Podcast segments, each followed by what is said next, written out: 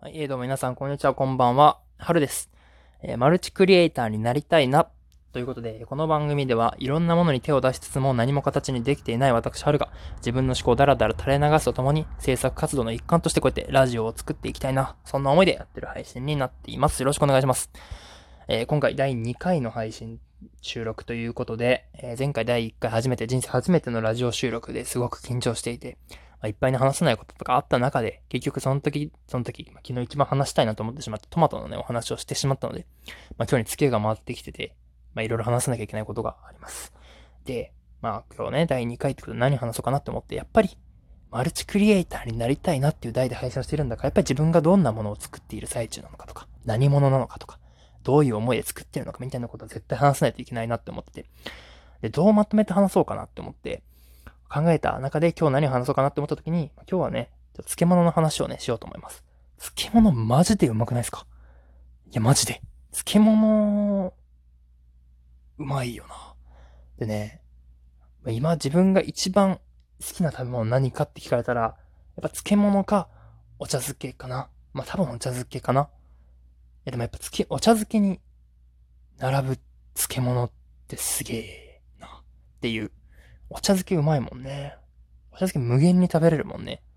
それと同じぐらい無限に食べれるのが漬物っていう。昨日話したトマトはもうちょっと下。家系ラーメンは、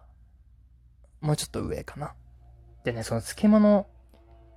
いやうちだけかもしれないんですけど、その他の家がどうかは、食卓がどうかわかんないんですけど、うちの実家でだと、絶対に、毎食、毎晩、こう、漬物がね、ご飯、おかずとして出てきてたんですよ。例えばなんかカレーライスとか、シチューとか、なんだろうな。その洋食というか、その、お茶碗のご飯っていうのが出てこないようなメニューの時はさすがに出てこなかったですけど、なんかご飯とおかずとみたいなメニューの時はもう必ず、その器に漬物が用意されて、全員がつつけるようになってたっていう。例えば白菜のあのやつだったりとか、きゅうりの浅漬けだったりとか、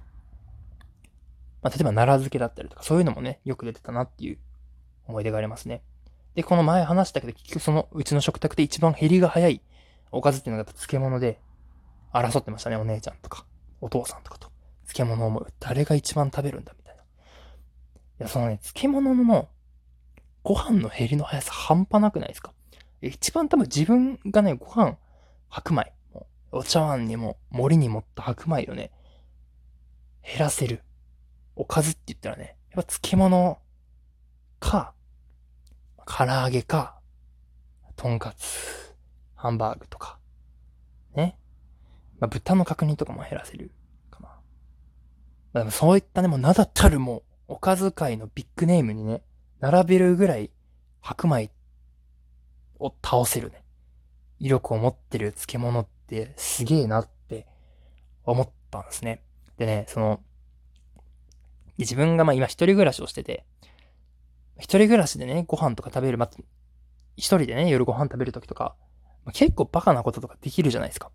その、家族でご飯食べてるときとか、家族でご飯作るときとかではできないような、本当に、すごい適当なご飯を作るときとかあって、それこそもうロマンみたいな。で、自分のね、一個やりたかったこととして、たくあんを、まさすがに丸々一本は多すぎるから、まあそれこそ売ってる半分サイズぐらいのやつを一本ドンって置いて、もうご飯バーンって置いて、もうこの二つだけのご飯みたいなのね、一回やったことがあって、もう、漬物大好きな自分からしたらもう夢のような食卓なんですよ。もう、もう初めての怠慢ですから、白米と漬物の怠慢勝負。もう、どんな力を発揮するんだと、たくあんが。ね。たくまずね、まあ一個も期待と不安が入り混じってて、もう絶対にうまい。たくあんがうまいことは知ってるし、たくあんがご飯減らせることは知ってるけど、単体で勝負したことはないから、単体だと実は白米にやられるんじゃないかっていう不安もあって、やる前にね。で、いざ勝負ってことで、いただきますして、食べてみた。たくあんかじってご飯食べてってのやってみて、やっぱね、食べれる。ご飯なくなるし、たくあんもどんどん減っていって、最終的にたくあん余って、ただたくあんもボリボリ食べるって時間が続いてね、思ったのが、やっぱね、肉はうまい。肉がね、一番うまいなっていうのに気づきましたっていうことでね、今回お漬物の話させていただきました。えー、マルチクリエイターになりたいな。次回ね、もうちょっと真面目なお話できたらなって思います。はい。それでは、次回お会いしましょう。それでは。